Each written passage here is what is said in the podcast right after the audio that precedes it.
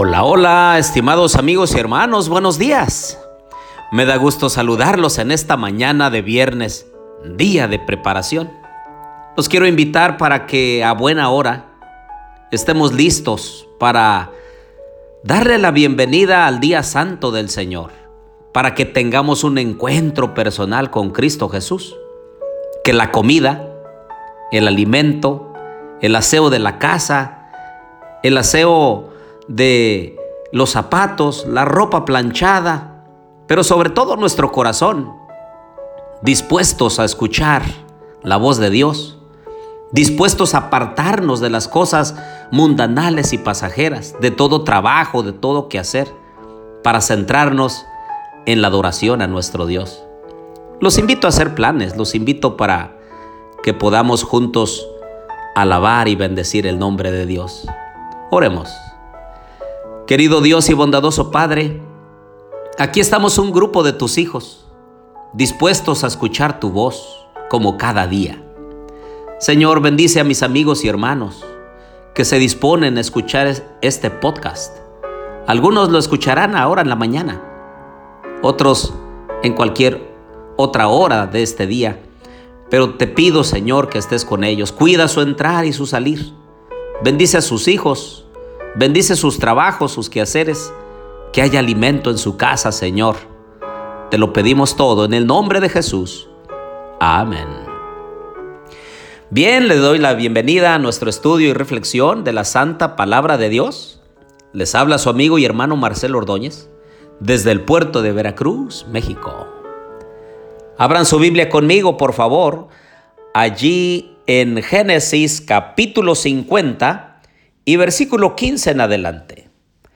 Al ver los hermanos de José que su padre había muerto, dijeron, quizá nos aborrecerá José y nos dará el pago de todo el mal que le hicimos. Entonces enviaron a decir a José, tu padre mandó antes de su muerte diciendo, así diréis a José, te ruego que perdones ahora la maldad de tus hermanos y su pecado, porque te trataron mal por eso, ahora te rogamos que perdones la maldad de tus siervos, del Dios de tu Padre. Y José lloró mientras hablaban. Llegaron también sus hermanos, se postraron delante de él y dijeron, aquí nos tienes, somos tus esclavos. Pero José les respondió, no temáis, pues, ¿acaso estoy yo en lugar de Dios? Vosotros pensasteis hacerme mal, pero Dios lo encaminó a bien, para hacer lo que vemos hoy, para mantener con vida a mucha gente. Ahora pues, no tengáis miedo, yo os sustentaré a vosotros y a vuestros hijos. Así los consoló, pues les habló al corazón. ¡Qué bondad! ¡Qué misericordia! ¡Qué amor de José por sus hermanos, por sus familias! Y es que José representa a Jesús. José y Jesús fueron hijos deseados. Había un propósito para ellos. Fueron rechazados por sus hermanos. José fue vendido por 20 monedas y Jesús más adelante por 30 monedas de plata. Ambos fueron tentados sin que cayeran en pecado.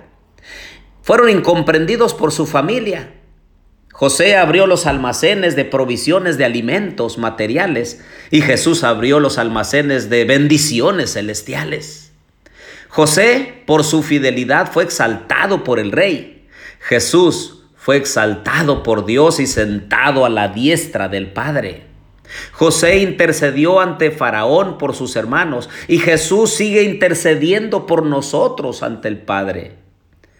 Por medio de José, el rey le dio un lugar, un buen lugar, el mejor lugar de la tierra de Egipto para sus hermanos.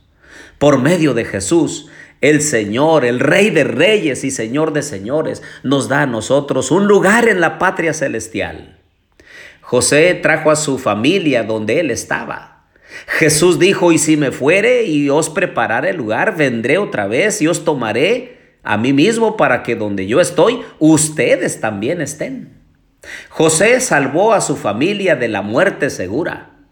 Jesús nos salvó de la muerte eterna, aquella que no tiene arreglo, no tiene otro modo de salvación. José perdonó a sus hermanos. Jesús nos ha perdonado y nos ayuda para que abandonemos la vida pasada. José lloró por la ingratitud de sus hermanos y Jesús llora a menudo porque Él, dando todo, dándonos misericordia, amor, gracia, perdón, todavía no lo comprendemos, no lo aceptamos. ¿No valdrá la pena copiar el modelo del carácter de José? Un hombre con pasiones semejantes a las nuestras, pero que tomado de la mano de Dios, comprendió su lugar en esta tierra y lo cumplió a cabalidad. Queridos amigos y hermanos, perdonemos a los demás. El perdón es terapéutico. Dejamos de cargar ese sentimiento negativo para con alguien. Los hermanos de José seguían cargando el sentimiento de culpabilidad. Ellos pensaron, cuando mi padre muera, seguramente José se va a vengar de nosotros. Pero José no era así.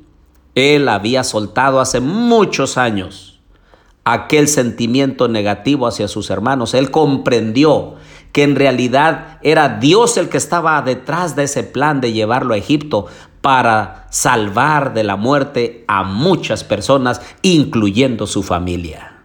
¿Hay alguien a quien debas perdonar? Suelta, deja ir. Ese sentimiento negativo te puede matar, te lastima tus órganos internos, tus emociones las enferma. Suelta, deja ir, perdona voluntariamente. No importa que nadie te haya pedido perdón o esa persona que te ha dañado eh, siga por la vida tranquila como si nada hubiera pasado. Suelta, deja ir, perdona. Así como Dios nos perdona, así debemos aprender a perdonar a los que nos ofenden, incluso cuando no nos pidan perdón. Te animo en esta mañana a seguir el modelo de José, el modelo de Jesús. Oremos.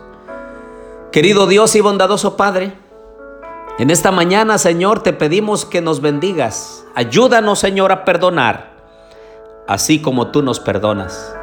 Ayúdanos a aceptar a Jesús como nuestro Salvador personal y que Él transforme nuestra vida a su semejanza. Bendice a mis amigos y hermanos en esta mañana, Señor. Te lo pedimos todo en el nombre de Jesús. Amén.